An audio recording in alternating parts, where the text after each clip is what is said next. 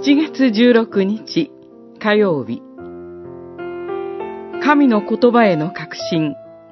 首都原稿録20章。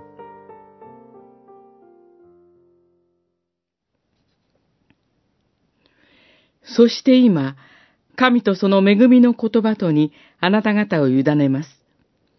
この言葉はあなた方を作り上げ、聖なるものとされたすべての人々と共に、恵みを受け継がせることができるのです。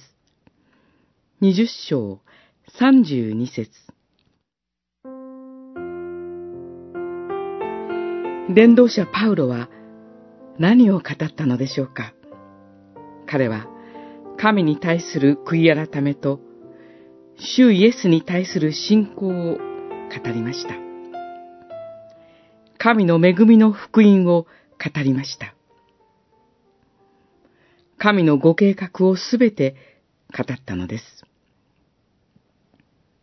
彼はどのように福音を語ったのでしょうか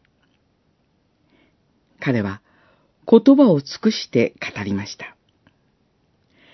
役に立つことは一つ残らず語りました。公衆の面前でも、方々の家でも語りました。ひるむことなく語りました。そして、一人一人に、夜も昼も涙を流して語ったのです。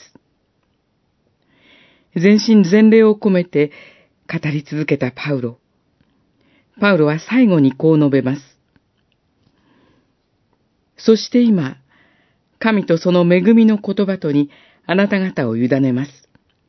この言葉はあなた方を作り上げ、聖なるものとされたすべての人々と共に恵みを受け継がせることができるのです。全力で語り続けたパウロには、神の御言葉の力に対する全き確信がありました。この確信だけが伝道者を伝道者たらしめます。そして、神の御言葉こそが、すべての信仰者を生かす神の力、神の恵みの源です。